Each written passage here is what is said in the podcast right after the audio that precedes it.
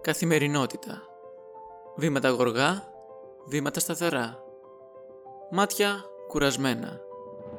Βλέμματα διάφορα, σχεδόν απελπιστικά κενά.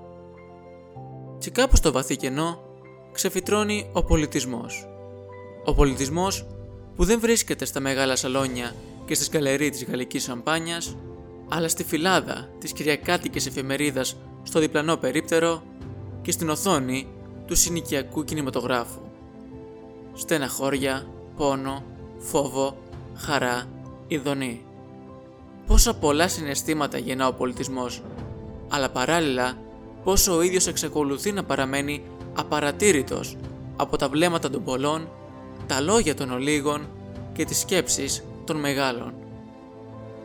Πού βρίσκεται ο πολιτισμός στην καθημερινότητά μας; Άραγε, είμαστε ικανοί να τον διακρίνουμε.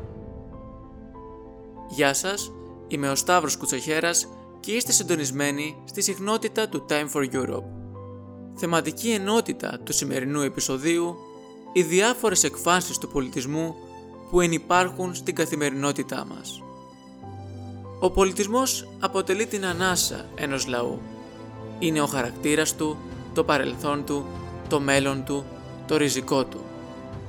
Όλες οι εθνικές τραγωδίες, όλες οι εθνικές επιτυχίες, όλες οι κοινωνικές κατακραυγές αποτυπώθηκαν μέσω της τέχνης στην πολιτισμική κληρονομιά της χώρας. Και αυτόν τον πολιτισμό δεν τον συναντάς απαραίτητα μόνο στα μουσεία της Αθήνας και στα σουβενίρ των καταστημάτων στο μοναστηράκι. Αντιθέτως, ο πολιτισμός είναι μέρος της καθημερινότητάς μας όπου και αν βρισκόμαστε. Όταν μπαίνεις στο αυτοκίνητο και ανοίγεις το ραδιόφωνο, η μουσική που απολαμβάνεις και το στιχάκι που σιγοτραγουδάς είναι μέρος του πολιτισμού μας. Μπιθικότσης, Κασατζίδης, Μπέλου, Μητροπάνος. Τόσο λαμπρές φωνές που μίλησαν στην καρδιά του Έλληνα για την ξενιτιά, τον διχασμό, τη μοναξιά, τον έρωτα και την καταγραφή του λαού. Με τον ίδιο τρόπο, όταν κατεβαίνεις από το αμάξι, θα αγοράσεις την αγαπημένη σου εφημερίδα και θα δεις γελιογραφίες που σατυρίζουν την πολιτική και κοινωνική ζωή του τόπου. Και αυτά τα σκίτσα είναι μέρος του πολιτισμού, πολύ περισσότερο από όσο πραγματικά πιστεύουμε. Και αν μάλιστα αγοράσεις την Real News, θα δεις τα έργα ενός από τους πιο διακεκριμένους και ταλαντούχους σκητσογράφους της νέας γενιάς, του Δημήτρη Γεωργοπάλη, που μου δίνει την πολύ μεγάλη χαρά και τιμή σήμερα να βρίσκεται ανάμεσά μας. Δημήτρη καλησπέρα, καλώς ήρθες στο Time for Europe και σε ευχαριστώ πάρα πολύ που αποδέχτηκες την πρόσκλησή μου. Καλησπέρα Σταύρο, ευχαριστώ πάρα πολύ και για τα καλά λόγια. Ε, ευχαριστώ που με καλέσες. Λοιπόν Δημήτρη, αρχίζουμε από τα πιο απλά και ίσως τα πιο δύσκολα. Θεωρείς ότι η δουλειά σου, δηλαδή η σκητσογραφία, είναι μέρος του πολιτισμού; Το σκίτσο βασικά και η γελιογραφία θα έλεγα εγώ. Ε, πιο συγκεκριμένα, το κάνω πιο συγκεκριμένα. Η πολιτική γελιογραφία κυρίως ε, είναι μια καταγραφή, μια ιστορική καταγραφή. Ε, που σημαίνει ότι αν κάποιος ε, σήμερα ξεφύλιζε γελιογραφίες ε, προηγούμενων χρόνων θα μπορούσε να πάρει μια πολύ καλή εντύπωση για το τι γινόταν εκείνα τα χρόνια στη χώρα. Ε, από αυτή την άποψη η γελιογραφία είναι, έχει ένα ξεχωριστό ρόλο στην καταγραφή της ιστορίας, θα έλεγα εγώ, και βεβαίως είναι και πολιτιστική, ε, πολιτιστικό κομμάτι αυτής της χώρας, το οποίο εξελίσσεται και θα έλεγα είμαστε και από τις χώρες που έχει αναπτυχθεί αρκετά και με πολλές διακρίσεις ε, και στο εξωτερικό. Πού θεωρείς ότι βρίσκεται όλη η μαγεία πίσω από την γελιογραφία; Το θέμα είναι να πεις ε, κάτι, ε, να πεις μία ατάκα, που μέσα σε αυτή την ατάκα θα συμπεριλαμβάνεις όλη τη, την είδηση της ημέρας, τη, την ειδησιογραφία της ημέρας. Την είδηση μάλλον που εσύ θα επιλέξεις να σχολιάσεις. Ε, κάποιοι δημοσιογράφοι συνάδελφοι γράφουν ολόκληρα άρθρα με πολλές λέξεις για να πούνε ακριβώς αυτό, να περιγράψουν την είδηση. Εμείς έχουμε ε, το χρέος να το κάνουμε αυτό μέσα σε μια εικόνα με μια ράδα από λέξεις. Ε, δεν είναι τόσο εύκολο, είναι δύσκολο γιατί πρέπει να συμπυκνώσεις την είδηση και θα πρέπει να βρεις έναν ε, ευρηματικό τρόπο να την περάσεις στον κόσμο. Όσο πιο ευρηματικός και απροσδόκητος είναι αυτός ο τρόπος, τόσο μεγαλύτερη η επιτυχία της γελιογραφίας. Με πας πάρα πολύ ωραία στην επόμενη ερώτηση. Λένε λοιπόν πως μια εικόνα ισούται με χίλιες λέξεις. Αντιστρέφω την πρόταση και ρωτώ. Πόσο εύκολο είναι να αποτυπώσεις χίλιες λέξεις σε μια εικόνα; Ε, όταν το κάνεις χρόνια αυτό, γίνεται τρόπος ε, που λειτουργείς. Είναι, είναι ο τρόπος σου αυτός. Ε, το μαθαίνεις και σου είναι πολύ εύκολο μετά από κάποιο καιρό να το κάνεις. Το κάνεις μάλιστα χωρίς άγχος, έχει φύγει το άγχος της δημιουργίας και το κάνεις με απόλυτη ευχαρίστηση. Δηλαδή, είναι, μπαίνεις σε μία διαδικασία ε, που τη διασκεδάζεις πραγματικά. Ένα σκίτσο είναι πιο δύσκολο να λογοκριθεί από ότι ένα κείμενο. Σκίτσα έχουν λογοκριθεί και εδώ και στη χώρα μας και στο εξωτερικό έχουμε δεχτεί λογοκρισία ε, γιατί είναι πιο δυνατό το μήνυμα σε ένα σκίτσο. Αυτό είναι το, το πρόβλημα που αντιμετωπίζουν όσοι θέλουν να, να κόψουν ένα σκίτσο. Είναι πολύ δυνατό το μήνυμα και είναι άμεσο. Ε, το λέει αμέσως. Με το που διαβάζεις το, το σκίτσο έχεις αμέσως το, το μήνυμα. Είναι δυνατό και πάει κατευθείαν στο κέντρο. Ε, νομίζω η λογοκρισία είναι ό,τι χειρότερο θα μπορούσες να κάνεις σε έναν δημιουργό.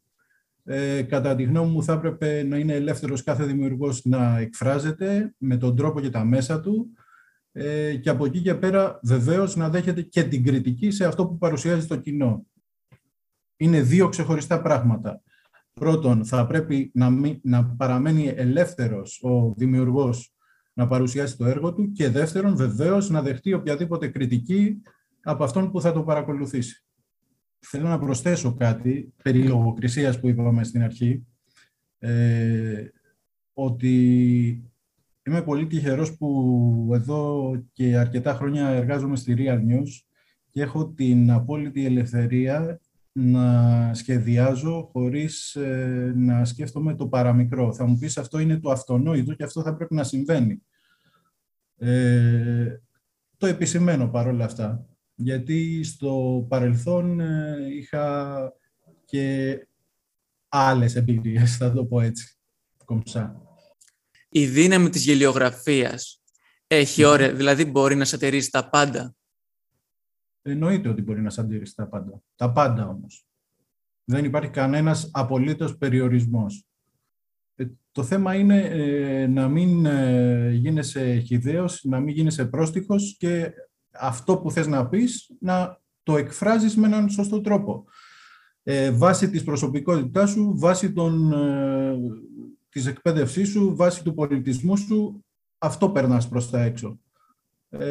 αυτά είναι τα κριτήρια της ποιότητας του έργου, που του έργου που παρουσιάζεις προς τα έξω, προς το κοινό σου. Ε, δεν πρέπει να υπάρχουν άλλα κριτήρια, όχι. Εφόσον η γελιογραφία είναι ένα είδος που εμπεριέχει μέσα την υπερβολη υπάρχουν φορές που μπορεί να ξεφύγεις εύκολα. Ε, πριν ε, δημοσιεύσω εγώ μία γελιογραφία μου, περνάει από κόσκινο, δικό μου προσωπικό κόσκινο, την κοιτάζω μία, δύο, τρεις φορές. Ε, ε, σε καμία περίπτωση δεν θέλω να έρθω στη θέση να προσβάλλω κάποιον ή να πω κάτι που δεν περιέχει αλήθεια για κάποιον. Ε, το ζητούμενό μου πάντα και η βάση μου πάντα είναι σε αυτό που κάνω, αυτό που κάνω μάλλον, να πατάει γερά στην αλήθεια. Εάν αυτό συμβαίνει, δεν έχει να φοβηθεί τίποτα το σχέδιό μου. Καμία κριτική και κανέναν βεβαίως. Το πολιτικό σύστημα στην Ελλάδα δίνει χώρο στην σκητσογραφία. Με άλλα λόγια, σου έχεις ασκηθεί πολλές φορές πίεση για κάποιο σκίτσο, κάποια παράπονα να μεταφερθούν; Ε, παράπονα στο παρελθόν έχω δεχτεί γιατί, για παράδειγμα, δεν είχα συμπεριλάβει κάποιον πολιτικό σε γελιογραφία μου. Ε, επίσης, ε, έχω δεχτεί μια αγωγή 300.000 ευρώ για ένα σκίτσο που δημοσιεύθηκε, επειδή δεν ε, νόμιζε, είχε την αίσθηση η κυρία που σχεδίασα ότι ε, δεν ε, ανταποκρίνεται στην πραγματικότητα του συγκεκριμένου σχέδιο και την προσβάλλει. Ήταν απολύτως ε, βασισμένο στην πραγματικότητα ε, και γι' αυτό δεν υπήρχαν, δεν εξελίχθηκε αρνητικά όλο αυτό. το να κάνεις σκίτσα δεν είναι και, ή το να κάνεις χιούμορ γενικότερα δεν είναι τόσο απλό όσο φαίνεται. Έχει και τις επιδράσεις του καμιά φορά τις περισσότερες φορές αυτές είναι θετικές. Ε, ο κόσμος ε, ανταποκρίνεται θετικά σε αυτό που κάνω, σε αυτό που κάνουμε όσοι ασκούμε χιούμορ, κάνουμε χιούμορ μάλλον και ασκούμε κριτική προς την εξουσία. Ε, υπάρχει όμως και η αντίθετη πλευρά που προσπαθεί να προστατευτεί εντός εισαγωγικών, προσπαθεί να, να, να δείξει τον εαυτό της ως θυγόμενη. Υπάρχει και αυτή η πλευρά οι πολιτικοί έχουν χιούμορ. Τι να σου πω. Ε, αν είχαν χιούμορ, η χώρα θα ήταν διαφορετική. Αυτό θα σου πω μόνο. Πολύ ωραία απάντηση. Εάν ένα πολιτικό σκίτσο γίνεται ευρέως αποδεκτό από όλους, είναι καλό σημάδι για το ίδιο το σκίτσο. Νομίζω είναι επιτυχία αυτό. Δηλαδή, το να, ε, να λες κάτι το οποίο μπορούν να αποδεχτούν και οι μεν και οι δεν, ε, νομίζω λες την αλήθεια. Αυτό, αυτό σημαίνει. Λες την αλήθεια. Άρα ε, δεν κινείσαι κομματικά, θα πω. Ε, δεν ασκείς προπαγάνδα. Δεν θεωρείς όμως πως η σκητσογραφία πρέπει να ενοχλεί; Η σκητσογραφία σαφώς και πρέπει να ενοχλεί. Αυτό δεν σημαίνει ότι δεν μπορεί να γίνει και αποδεχτεί από τον κόσμο και από εδώ και από εκεί. Ε, σαφώς και μπορεί να ενοχλεί. Πρέπει να ενοχλεί. Όχι πρέπει να ενοχλεί. Αν δεν ενοχλεί είναι ε, χλιαρή, είναι ανούσια, είναι χωρίς ουσία. Ναι. Θεωρείς πως ο σκητσογράφος πρέπει να είναι πολιτικοποιημένος; Ε, κοίτα να δεις, ε, ασχολούμαστε με την πολιτική με, μέσω της δουλειάς μας. Ε, κρίνουμε τους πολιτικούς, κρίνουμε την πολιτική εξουσία. Ε, οπωσδήποτε πρέπει να έχεις πολιτική άποψη, οπωσδήποτε πρέπει ε, να έχεις διαβάσει κάποια πράγματα στη ζωή σου, ε, οπωσδήποτε θα πρέπει να ενημερώνεσαι κάθε μέρα για το τι γίνεται όχι μόνο στη χώρα, ευρύτερα θα έλεγα πια. Ε, ναι, σίγουρα πρέπει να είσαι πολιτικοποιημένος. Αλλά και πάλι ε, αυτό είναι το background σου. Επαναλαμβάνω, η ουσία για μένα είναι να βγάζεις την αλήθεια. Γιατί εάν δεν βγάζεις την αλήθεια, τότε λειτουργεί σαν προπαγάνδα το σκίτσο σου. Και εγώ δεν θα το ήθελα σε καμία περίπτωση να συμβεί αυτό. Η προπαγάνδα πάντα έχει μια αρνητική προδιάθεση, μια αρνητική χρειά ε, κάνεις κάτι για να πείσεις τον άλλον ε, ότι έτσι πρέπει να γίνει, έτσι πρέπει να πάνε τα πράγματα. Ε, αυτό για μένα είναι λάθος, δεν πρέπει να συμβαίνει. Και επίσης η γελιογραφία είναι χιούμορ, είναι ε, χαρά, είναι διασκέδαση, είναι όλα αυτά μαζί. Έχει λόγο ύπαρξης η σκητσογραφία στην εποχή που ζούμε. Και βέβαια έχει το διαπιστώνεις βασικά από τον κόσμο το, το πόσο πολύ την ψάχνει, τη θέλει ε, και την προβάλλει κιόλας. Υπάρχουν ε, φίλοι που πολύ απλά ανεβάζουν μια γελιογραφία και δεν κάνουν σχόλιο. Το σχόλιο είναι η γελιογραφία.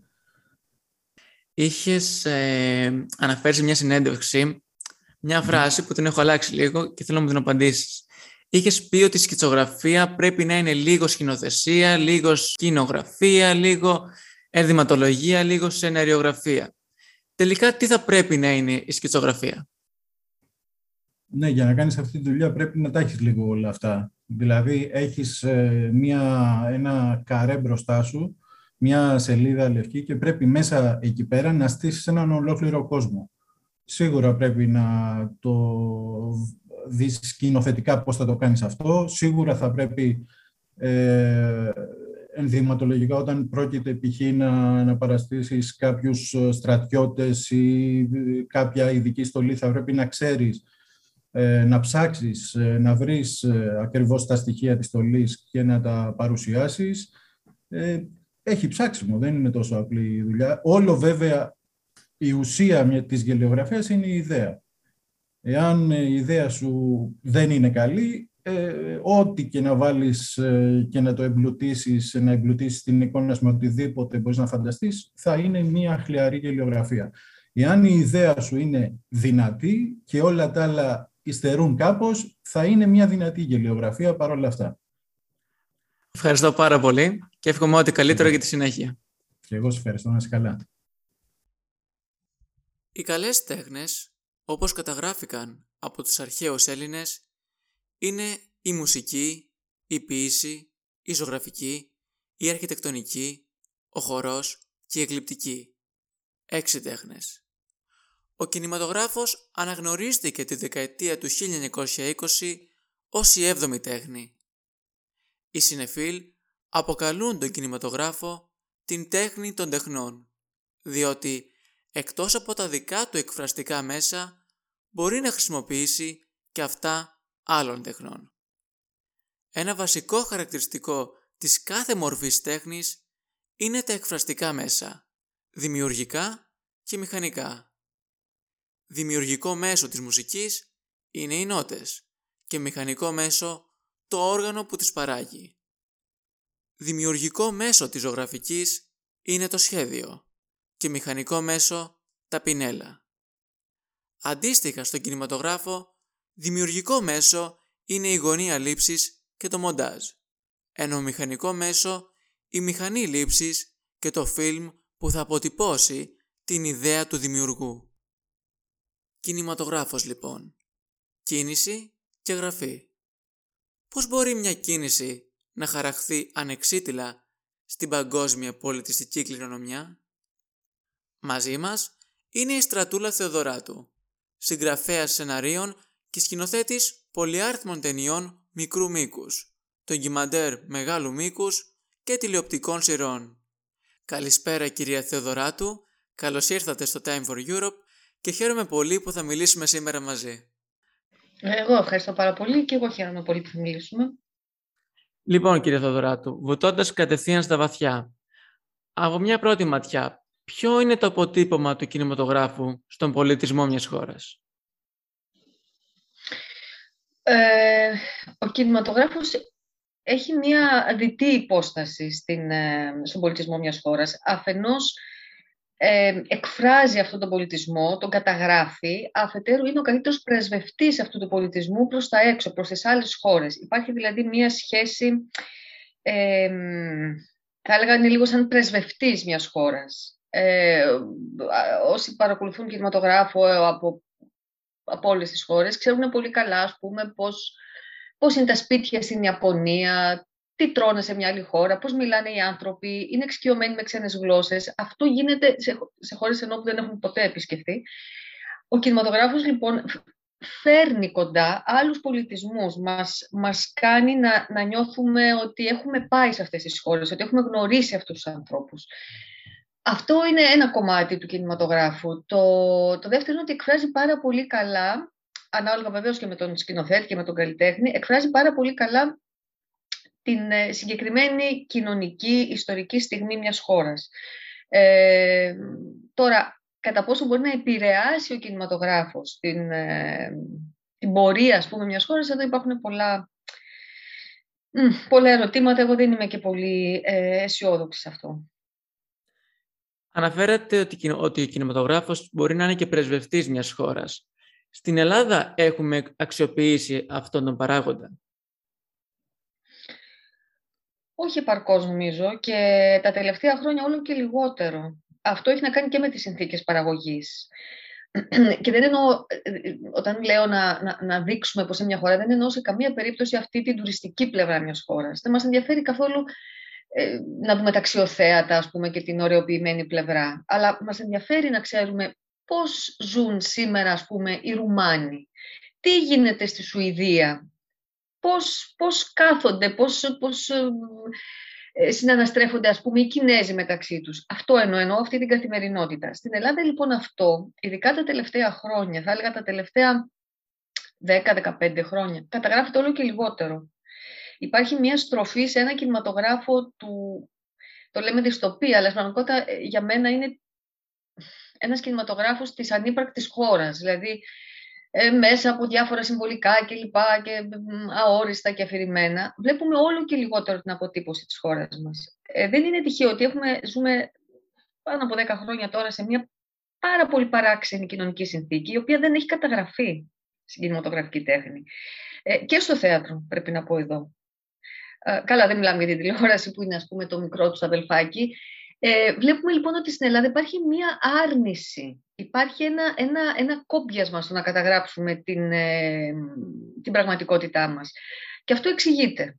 Και εξηγείται και με όρους που έχουν να κάνουν με τον τρόπο παραγωγής των ταινιών στην Ελλάδα, χρηματοδότησης για να είμαι πιο ακριβής, και δεν θα επεκταθώ τώρα στα ψυχαναλυτικά μας και στα κόμπλεξ που έχουμε απέναντι στους υπόλοιπους Ευρωπαίους. Αυτό είναι ένα άλλο τεράστιο κεφάλαιο που πρέπει κάποιος να το συζητήσουμε μέσα στα γενικότερα πλαίσια που έχουμε ως, στο γενικότερο πρόβλημα έκφρασης του πολιτισμού μας που έχουμε ως χώρα, ειδικά τα τελευταία χρόνια. Δηλαδή, αν το 60 είχαμε αυτό την, την, την περηφάνεια, ας πούμε, και το γκρίξ στάκι, σουβλάκι κτλ. Τώρα δείχνει να έχουμε χάσει λίγο αυτό το, αυτή την αυτοπεποίθηση. Πυθικίζουμε, νομίζω επιθυκίζουμε. Αυτή η, ένταξή μας στη μεγάλη ευρωπαϊκή οικογένεια μας έχει δημιουργήσει ένα πολύ σοβαρό κόμπλεξ αντί να μας βοηθήσει να αποκτήσουμε μια αυτοπεποίθηση. Και αυτό καταγράφεται στο κινηματογράφο. Και στη μουσική θα έλεγα, και σε άλλες τέχνες, δεν είναι μόνο ο κινηματογράφος. Απλώς ο κινηματογράφος είναι μια πολύ σαφής εικόνα, με την έννοια την κυριολεκτική. Είναι εικόνα. Το τι σπίτι θα δείξεις, ποιο δρόμο θα δείξεις, τι θα φοράνε οι ήρωες, πώς θα μιλάνε είναι μια πολύ καθαρή εικόνα, το μήνυμα είναι πάρα πολύ σαφές, δεν είναι όπως ένα στίχο τραγουδιού ή σε μια μουσική που έχει πολλές αναγνώσεις. Εδώ είναι κάτι πολύ σαφές. Ε, θα συμφωνήσω πάρα πολύ στο που λέτε, γιατί θεωρώ ότι οι Έλληνες έχουν πέσει στην κατάρα της καταγωγής τους. Δηλαδή, βρισκόμαστε ανάμεσα στην Δύση και στην Ανατολή. Αυτό είναι το πιο υπέροχο πράγμα που συνδυάζει δύο πολιτισμούς. Αλλά πιστεύω ότι αυτό το έχουμε αντιστρέψει εναντίον μας. Δηλαδή, ντρεπόμαστε να δείξουμε στους Δυτικούς ότι είμαστε Ανατολίτες και ντρεπόμαστε στους Ανατολίτες να δείξουμε ότι είμαστε Δυτικοί. Και αυτό δημιουργεί ένα χάσμα. Δηλαδή, θεωρώ ότι έχουμε μπλοκάρει και απλώς αποτυπώνουμε εικόνες. Δεν ξέρουμε τι να δείξουμε. Εγώ θα συμπληρώσω σε αυτή την ταυτότητα. Ε, νομίζω ότι η ταυτότητά μας δεν είναι μόνο αυτή οι δύο πόλοι. Υπάρχει και τα τελευταία χρόνια, την δεκαετία του 90 και μετά, πολύ πιο έντονος, ο Βαλκανικός πόλος. Υπάρχει και αυτό το στοιχείο. Είμαστε και Βαλκάνοι. Γι' αυτό ντρεπόμαστε νομίζω ακόμα περισσότερο. Και εδώ υπάρχει μία, και νομίζω ότι έχει επικρατήσει η βαλκανοποίηση, για πολλούς λόγους, τώρα δεν έχει, εννοώ και πολιτικούς λόγους και κοινωνικούς και τα λοιπά. Ε, νομίζω ότι το στοιχείο του, του, του, του, της βαλκανικής ταυτότητας είναι πλέον πιο ευκρινές από όλα τα άλλα. Υπάρχει, εγώ ε, θέλω να σας πω το εξής, εγώ που είμαι ε, ε, επτανήσια για παράδειγμα, έτσι. είχα πάντοτε ένα μικρό κόμπλεξ για το αν είμαι αρκετά Ελληνίδα γιατί για μας στα Επτάνησα, αυτό το κομμάτι της Ανατολής και των Βαλκανίων δεν ήταν, τουλάχιστον τις δεκαετίες του μέχρι τη δεκαετία του 90, ήταν πολύ μακρινό. Ήταν πολύ μακρινό, δεν ήμασταν τόσο εξοικειωμένοι. Εγώ σκεφτείτε ότι πρωτάκουσα ρεμπέτικα για να καταλάβετε, έτσι. Δηλαδή άκουσα καλά πολύ. Όταν έγινα 20 χρονών, δηλαδή δεν μεγάλωσα με αυτά. Ε, οπότε το, η Ελλάδα είναι, είναι μια εικόνα λίγο, θα έλεγα ότι έχει μια πολυμορφία, η οποία πολλές φορές όμως δεν ενώνονται αυτά τα κομματάκια. Ε, τώρα βέβαια με την εξάπλωση της τηλεόρασης, αυτό την είναι εξομαλυνθεί, δηλαδή ένας κριτικός σήμερα με έναν ε, κερκυραίο ένα κεφαλονίτη έχει λιγότερες διαφορές από ό,τι είχε δεκαετία του 80, σαν, ε, ακόμα και στον τρόπο της ομιλίας. Παρ' όλα αυτά, αυτές οι πολλές Ελλάδες νομίζω ότι δεν έχουν καταφέρει να φτιάξουν ένα ομοιογενές μείγμα. Και αυτό είναι ένα στοιχείο που δημιουργεί αυτό το κόμπλεξ που λέγαμε πριν, και σε αυτό προσθέστε και τις, ε, θα το έλεγα, εγώ θα το ονόμαζα εθνικό ταξικό κόμπλεξ που έχουμε απέναντι στην Ευρώπη. Αισθάνομαστε λίγο ότι δεν είμαστε ακριβώς ε, στην ίδια ας πούμε, θέση, που, το οποίο είναι ψευδές, δεν είναι αλήθεια αυτό, κατά με, αλλά εν πάση είναι μια άλλη κουβέντα αυτή η ιδέα που είπατε μόλις τώρα, θεωρείτε πώς αποτυπώνεται στον κινηματογράφο; Δηλαδή, ο, ο κινηματογράφος είναι πολλές φορές ο καθρέφτης της κοινωνίας; Όχι πάντα. Ο κινηματογράφος δεν είναι πάντα, δεν ήταν ποτέ πάντα και δεν ήταν από όλους τους δημιουργούς. Εδώ ε, παίζει τεράστιο ρόλο η προσωπικότητα του δημιουργού στον κινηματογράφο. Ε, έτσι ένα πρόχειρο παράδειγμα για τους ε, ακροατές θα φέρω... Ε, τι να πω τώρα, ας πούμε, δεν είναι εξίσου, για να μην δεν θέλω να εμπλακώ με τους Έλληνες ε, δημιουργούς, δεν καταγράφουν εξίσου, ας πούμε, την Ιταλική πραγματικότητα της εποχής τους, ο Φελίνη και ο Παζολίνη. Δηλαδή υπάρχει ένα μεγάλο κομμάτι στο έργο του Φελίνη που δεν, δεν, δεν καταγράφει τίποτα την Ιταλική πραγματικότητα. Ε, ο Ροσελίνη, ας πούμε, από την άλλη ήταν πιο πιστό στην πραγματικότητα. Θέλω να πω ότι κάθε φορά έχει να κάνει με την προσωπικότητα. Αυτό που παρατηρώ εγώ πάντως, ε, ε ξέροντας και το χώρο τον ελληνικό κτλ., είναι ότι ειδικά τα τελευταία 10-15 χρόνια, και θα επιμείνω ότι αυτό έχει να κάνει με τον τρόπο χρηματοδότησης και θα σας πω μετά τι εννοώ με αυτό, δεν καταγράφεται η ελληνική πραγματικότητα δεν καταγράφεται. Δηλαδή υπήρξε μια πολύ σοβαρή προσπάθεια. Θεωρώ ότι ο Αγγελόπουλος, ας πούμε, μπορεί να καθρεφτεί σε αυτό το πράγμα. Ε, ο Δαμιανός λίγο πιο πριν. Αλλά τα τελευταία χρόνια του βλέπουμε να φθήνει. Αυτό δεν βλέπουμε μια αποτύπωση. Ε, βλέπουμε μια Ελλάδα την οποία δεν ξέρω ποιος την αναγνωρίζει. Όταν δηλαδή βλέπουμε αυτές τις ταινίες, ποιος αναγνωρίζει αυτή τη χώρα, ενώ τους θεατές; Ε, ως προς τον τρόπο χρηματοδότησης, Καταλαβαίνω εγώ ότι εννοείται ότι υπάρχει έλλειψη πόρων. Εννοείται και κάτι, ότι υπάρχει και άλλο θέμα στους πόρους. Δηλαδή πώς χρησιμοποιούνται, πώς απευθύνονται. Ναι, δεν είναι μόνο η έλλειψη πόρων. Ε, ε, είναι, είναι και το πώς, ε, πώς αυτοί κατανέμονται, για να το πω έτσι. Ε, και το έλλειψη πόρων είναι πολύ σχετικό, διότι, ε, ναι, σαφώς, αν συγκρίνουμε τις ελληνικές παραγωγές με μια αντίστοιχη, ας πούμε, γαλλική, ε, εντάξει, είναι αστείο, δεν, δεν, δεν το συζητάμε. Αλλά βλέπουμε και ταινίες που έχουν λεφτά. Ε, αυτές, ας πούμε, θα τις λέγαμε υπερπαραγωγές και που γίνονται κυρίως με, από κάποιους παραγωγούς ιδιώτες και τα λοιπά και έχω απευθύνει στο πλέον κοινό. Τέλος πάντων, και πάλι έχουν αντίστοιχα ε, θέματα. Ε, τι εννοώ όταν λέω χρηματοδότηση. Ε, τα τελευταία χρόνια στην Ελλάδα υπάρχει μια υποβάθμιση στο ρόλο του δημιουργού αυτό έχει ξεκινήσει και μέσα από τις αλλαγές της νομοθεσίας κτλ. Ότι μπαίνει λίγο στην άκρη συνέχεια ο σκηνοθέτης, που στην Ελλάδα πολύ συχνά, όπως και γενικά στον ευρωπαϊκό κινηματογράφο, συνήθως ο σκηνοθέτης του δημιουργός μιας ταινίας και πολλές φορές είναι και ο σεναριογράφος της ταινίας, είναι αυτός που ψάχνει να βρει και τα χρήματα κτλ. Ε, είναι αυτός που έχει και τις τις, ε, επαφές και όλο το κομμάτι αυτό. Και θα έπρεπε να είναι αυτός που έχει τον κύριο λόγο στο έργο του. Αυτό λοιπόν γίνεται μια συστηματική προσπάθεια τα τελευταία χρόνια να, να ε, υποβαθμιστεί λίγο ο ρόλος του και να δοθεί μεγαλύτερη, ε, μεγαλύτερη αξία, θα έλεγα, μεγαλύτερος ρόλος στους παραγωγούς. Να διευκρινίσω εδώ για τους ακροατές ότι στην Ελλάδα η παραγωγή δεν είναι αυτό που φαντάζεται ο κόσμος, όπως στην Αμερική είναι κάποιος που έχει λεφτά, τα επενδύει και παίρνει πίσω κάποια χρήματα. Ε, εδώ είναι ένας μεσάζων, ο οποίος παίρνει κρατικό κυρίως χρήμα, και όχι μόνο από την Ελλάδα, παίρνει και από, το, από πηγές αντίστοιχες σαν το Ελληνικό Κέντρο Κινηματογράφου που έχω στο εξωτερικό, το οποίο διαχειρίζεται κατά βούληση, αφού διασφαλίσει το κέρδος του πριν ακόμα η ταινία γίνει, πριν ακόμα κυκλοφορήσει και ε, έχει ας πούμε ένα κύριο λόγο στο, στο τι ταινίες θα γίνουν. Με ποια έννοια ότι όταν καταθέτεις μία ταινία στο κέντρο κινηματογράφου για χρηματοδότηση, είναι απαραίτητο να έχεις από πριν έναν παραγωγό. Αυτό ε, από μόνο του είναι ήδη μια λογοκρισία. Διότι καταλαβαίνετε ότι ο κάθε παραγωγός για χίλιους δύο λόγους, τώρα δεν θα επεκταθούμε σε αυτό, ε, θα επιλέξει τον τάδε σκηνοθέτη από τον άλλο σκηνοθέτη. Και όχι μόνο γιατί του αρέσει πιο πολύ το έργο του ενός ή του άλλου, αλλά και για άλλους και για λόγω προσωπικών σχέσεων κτλ. Εδώ λοιπόν βλέπουμε ότι ήδη ο δημιουργός, αυτός δηλαδή που, που έχει την ανάγκη να παράξει ένα έργο, έχει ήδη παραγωνιστεί. Από το ξεκίνημα δηλαδή. Τυπικά έχεις το δικαίωμα να καταθέσεις, υποτίθεται κτλ. Δεν έχεις καμία ελπίδα να, κατα... να, να πάρεις λεφτά. Το ξέρω, σας το λέω.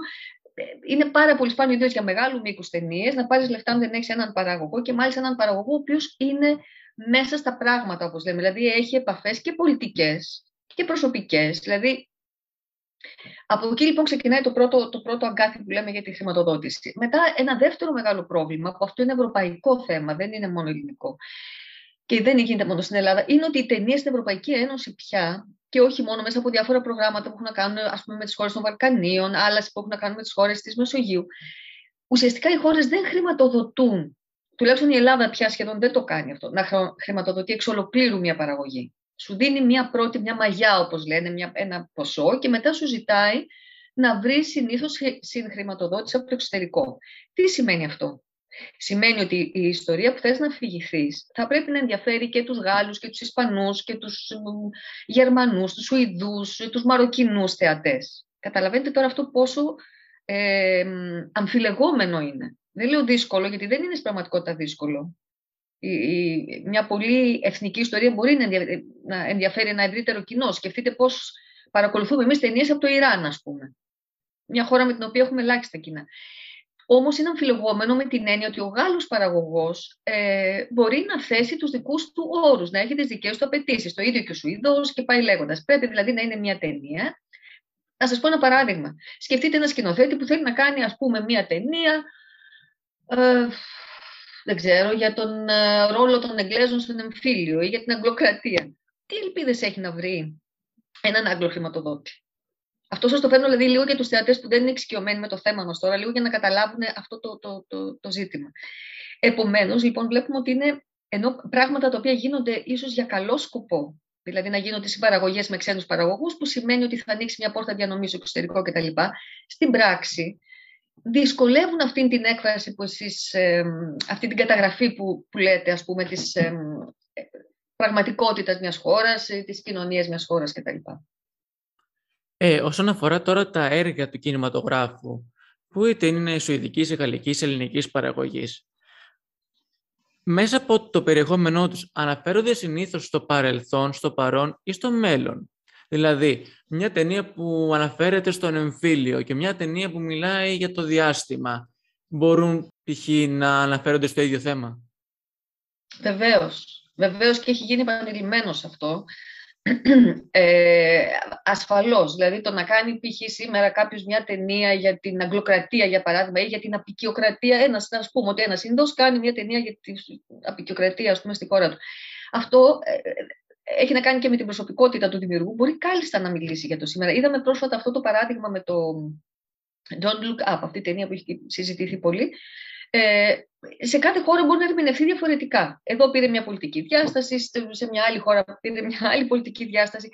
Ε, Σαφώς, ο κινηματογράφος έχει αυτή την πολυτέλεια. Οι ταινίε των Ταβιάννη, για παράδειγμα, που είναι ένας καθαρά πολιτικός κινηματογράφος, στο μεγαλύτερο μέρος του, ακόμα και το Λοζανφάν, που είναι μια πολύ χαρακτηριστική ταινία, θα μπορούσε κάλλιστα να είναι μια ταινία που να μιλάει και για το 70, να μιλάει και για τα τέλη του 80 και να μιλάει και για το τώρα. Δηλαδή, ε, ε, και αυτό είναι και μια, μια μαγεία που έχει η τέχνη γενικότερα, ότι δεν εγκλωβίζεται μέσα στις ε, εποχές στις οποίες αναφέρεται. Διαχρονικά, ποιος είναι ο ρόλος του κινηματογράφου στην καθημερινότητα των πολιτών, δηλαδή πώς διαδραματίζει δηλαδή τον ρόλο του μέσα στην κοινωνία; Κοιτάξτε, εγώ λίγο, ε, εγώ δεν πολύ πιστεύω σε, σε, σε ρόλους και σε ας πούμε, στο καθήκον που έχει ένας δημιουργός απέναντι στην κοινωνία. Πιστεύω ότι ένας δημιουργός, κάθε καλλιτέχνης, όχι μόνο στον κινηματογράφο, έχει πρωτίστως καθήκον απέναντι στην τέχνη του. Δηλαδή πρέπει να την εξελίσσει, να την διερευνά, να εμβαθύνει. Έχει ένα καθήκον απέναντι στο, στις ιδέες του, να τις υπερασπίζεται, να προσπαθεί να τις δευτερευόντως αυτό αντανακλά στην κοινωνία. Παρόλα αυτά, αυτό έχει να κάνει και με την προσωπικότητα του δημιουργού. Στον κινηματογράφο, για παράδειγμα, έχει τεράστια σημασία η προσωπικότητα του, του, του, του σκηνοθέτη. Δεν είναι, ξέρετε, όλοι οι σκηνοθέτες εξίσου εκτεθειμένοι στις ε, κοινωνικές συνθήκες. Υπάρχουν άλλοι που ζουν κάπως προστατευμένα. Δεν τους αφορά, ας πούμε, τι θα γίνει με το αν θα, ε, θα γίνει το τάδε επίδομα ή αν θα πάρουν αυτά. Δηλαδή είναι μερικοί άνθρωποι οι οποίοι κάπως ε, έχουν μια άλλη, ας πούμε, μια άλλη καθημερινότητα. Ο κινηματογράφος όμως πέρα από αυτό το κομμάτι το καθαρά, ας το πω, κοινωνικοπολιτικό, έχει έναν άλλο ρόλο που ε, ε, θα έλεγα πιο, πιο ουσιαστικό ακόμα και από αυτό. Ο κινηματογράφος προσφέρει στον άνθρωπο το όνειρο, προσφέρει τη μαγεία, τη διαφυγή πολλές φορές από την πραγματικότητα. Ο κινηματογράφος είναι μια, ακόμα και σε, στις πιο φτηνές και εμπορικές ταινίες, τις οποίες εντάξει, εγώ μπορώ να μην τις συμπαθώ, αλλά υπάρχει ένα τεράστιο κοινό που τις ακολουθεί. Δίνει μια, μια, ένα άλλο κόσμο, έναν ονειρικό κόσμο. Εκεί είναι, είναι όλοι πιο όμορφοι, είναι όλα διαφορετικά, υπάρχει δικαίωση. Πάρα πολύ σημαντικό και εδώ βλέπουμε ότι είναι μια σχεδόν θρησκευτική χρήση του κινηματογράφου, αλλά και γενικότερα της τέχνης. Αλλά ειδικά στον εμπορικό κινηματογράφο, αυτό το στοιχείο της θρησκευτικότητας, εγώ το βλέπω πολύ συχνά, ιδίως στον αμερικανικό κινηματογράφο, που υπάρχει αυτή η ανάγκη ε, να νικάει το καλό, το οποίο στη ζωή δεν υπάρχει. Και συχνά δεν υπάρχει και στην υψηλή τέχνη. Λοιπόν, ο κινηματογράφος λοιπόν για μένα το σημαντικότερο ε, ρόλο που παίζει μέσα σε μια κοινωνία είναι να προσφέρει μια άλλη πραγματικότητα. Είπατε λοιπόν ότι ο κινηματογράφος μπορεί να προσφέρει στον θεατή το όνειρο μιας άλλης κοινωνίας, ενός άλλου κόσμου. Μπορεί ο κινηματογράφος να διαπλάσει αυτόν τον νέο κόσμο; Μπορεί δηλαδή να επηρεάσει τους ανθρώπους να δράσουν κατά αυτόν τον τρόπο; Αχ, τώρα μου, μου, μου, μου βάζετε το δάχτυλο στην πληγή. Ε, για μένα, ας πούμε, για να μιλήσω τώρα λίγο για μένα. Εγώ πάντοτε ε, νομίζω ότι ένα από τα κίνητρα στη ζωή μου που είχα να ασχοληθώ με την τέχνη και με τον κινηματογράφο και με τη λογοτεχνία τώρα που έγραψα και ένα βιβλίο και κυκλοφόρησε κτλ. Πίστευα, πίστευα, είχα το, το, το, ψώνιο που λένε κάποιοι, είχα την, την αιμονή ότι μπορώ να επηρεάσω μια κοινωνία. Εγώ, ως άτομο, ότι ένας άνθρωπος θα πάρει, θα δει μια ταινία μου ή που θα διαβάσει το βιβλίο μου, ότι κάτι μέσα του θα αλλάξει μπορείτε να πείτε ότι δεν στέκω στα καλά μου, ας πούμε, να το πιστεύω αυτό, γιατί δεν, δεν, δεν, το, δεν μπορώ να πω ότι έχω αποδείξεις για αυτό που πιστεύω. Δεν το έχω δει να συμβαίνει.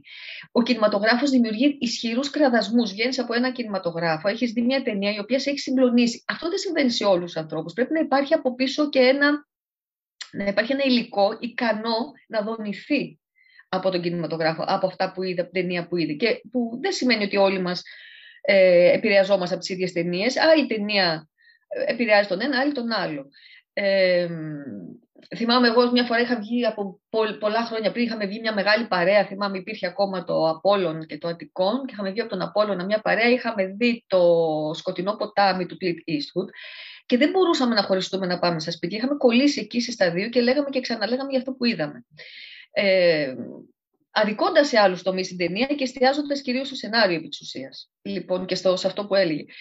Και θέλω λοιπόν να πω ότι δεν θα ήθελα ο κινηματογράφος να επηρεάζει την κοινωνία. Ε, έχω αυτό το όραμα, δεν έχω αποδείξεις όμως γι' αυτό. Κατανοώ. Λοιπόν, εγώ να σας ευχαριστήσω πάρα πολύ για την κουβέντα που είχαμε και να ευχηθώ στο νέο σας βιβλίο «Ο ουρανός της Παλάμης» να είναι καλοτάξιδο και να σημειώσει ό,τι επιτυχία ονειρεύεστε και να διαπλάσει ένα νέο κόσμο. Ευχαριστώ πάρα πολύ. Ευχαριστώ, χάρηκα πάρα πολύ για την κουβέντα μας. Καλή συνέχεια. Και κάπου εδώ ολοκληρώθηκε και το 7ο επεισόδιο του Time for People. Μην ξεχάσετε να στείλετε τα σχόλιά σας και στο email της εκπομπής timeforeurope.gmail.com Μέχρι την επόμενη φορά! Να είστε όλοι καλά. Και να θυμάστε, πάντοτε είναι ώρα για Ευρώπη.